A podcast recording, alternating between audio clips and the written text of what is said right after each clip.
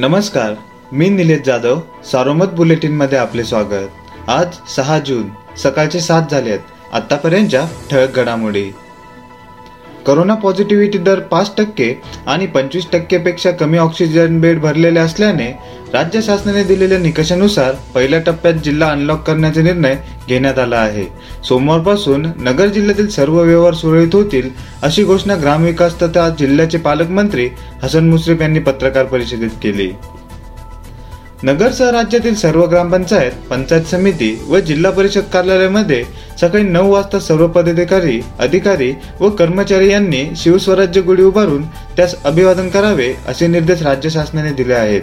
त्यानुसार नगर जिल्हा परिषदेत पालकमंत्री हसन मुश्रीफ यांच्या उपस्थितीत हा सोहळा होणार आहे. राज्य शासनाच्या माझी वसुंधरा अभियानात नगर जिल्ह्याने आपला ठसा उमटवला. नगरपंचायत गटात शिर्डी नगरपंचायतने राज्यात सर्वप्रथम क्रमांक पटकावला. तर कर्जत नगरपंचायतीला द्वितीय पारितोषिक मिळाले. ग्रामपंचायत गटात मिरजगाव द्वितीय क्रमांक तर लोणी बुद्रुकने उत्तेजनार्थ पारितोषिक मिळवले. नगर परिषद गटात संगमनेर नगर परिषदेने उत्तेजनार्थ तृतीय क्रमांक पटकावला. वैयक्तिक स्तरावर चांगली कामगिरी केल्याबद्दल जिल्हाधिकारी गटात नगरचे जिल्हाधिकारी डॉक्टर राजेंद्र भोसले यांना प्रथम क्रमांकाचे पारितोषिक प्रदान करण्यात आले. मुख्य कार्यकारी अधिकारी गटात जिल्हा परिषदेचे मुख्य कार्यकारी अधिकारी राजेंद्र क्षीरसागर यांना द्वितीय क्रमांकाचे पारितोषिक देऊन गौरविण्यात आले. भौगोलिकदृष्ट्या आकाराने मोठ्या नगर जिल्ह्यात जिल्हा परिषद प्राथमिक शिक्षण विभागात गुरुजींसह अन्य अधिकाऱ्यांची जवळपास आठशे पदे रिक्त आहेत. रिक्त असणारे हे पदे भरण्यासाठी शासन पातळीवरून प्रयत्न होणे आवश्यक आहे.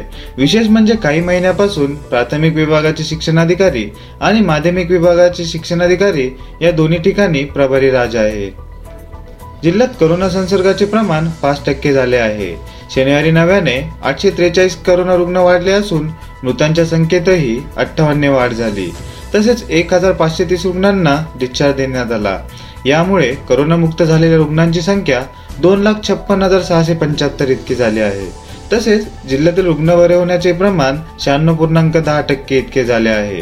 तर जिल्ह्यात सध्या सहा हजार नऊशे सदुसष्ट रुग्णांवर उपचार सुरू आहेत. या होत्या ठळक घडामोडी सविस्तर बातम्यांसाठी वाचत राहा दैनिक सारोमत किंवा भेट द्या देशदूत डॉट कॉम या संकेतस्थळाला. नमस्कार.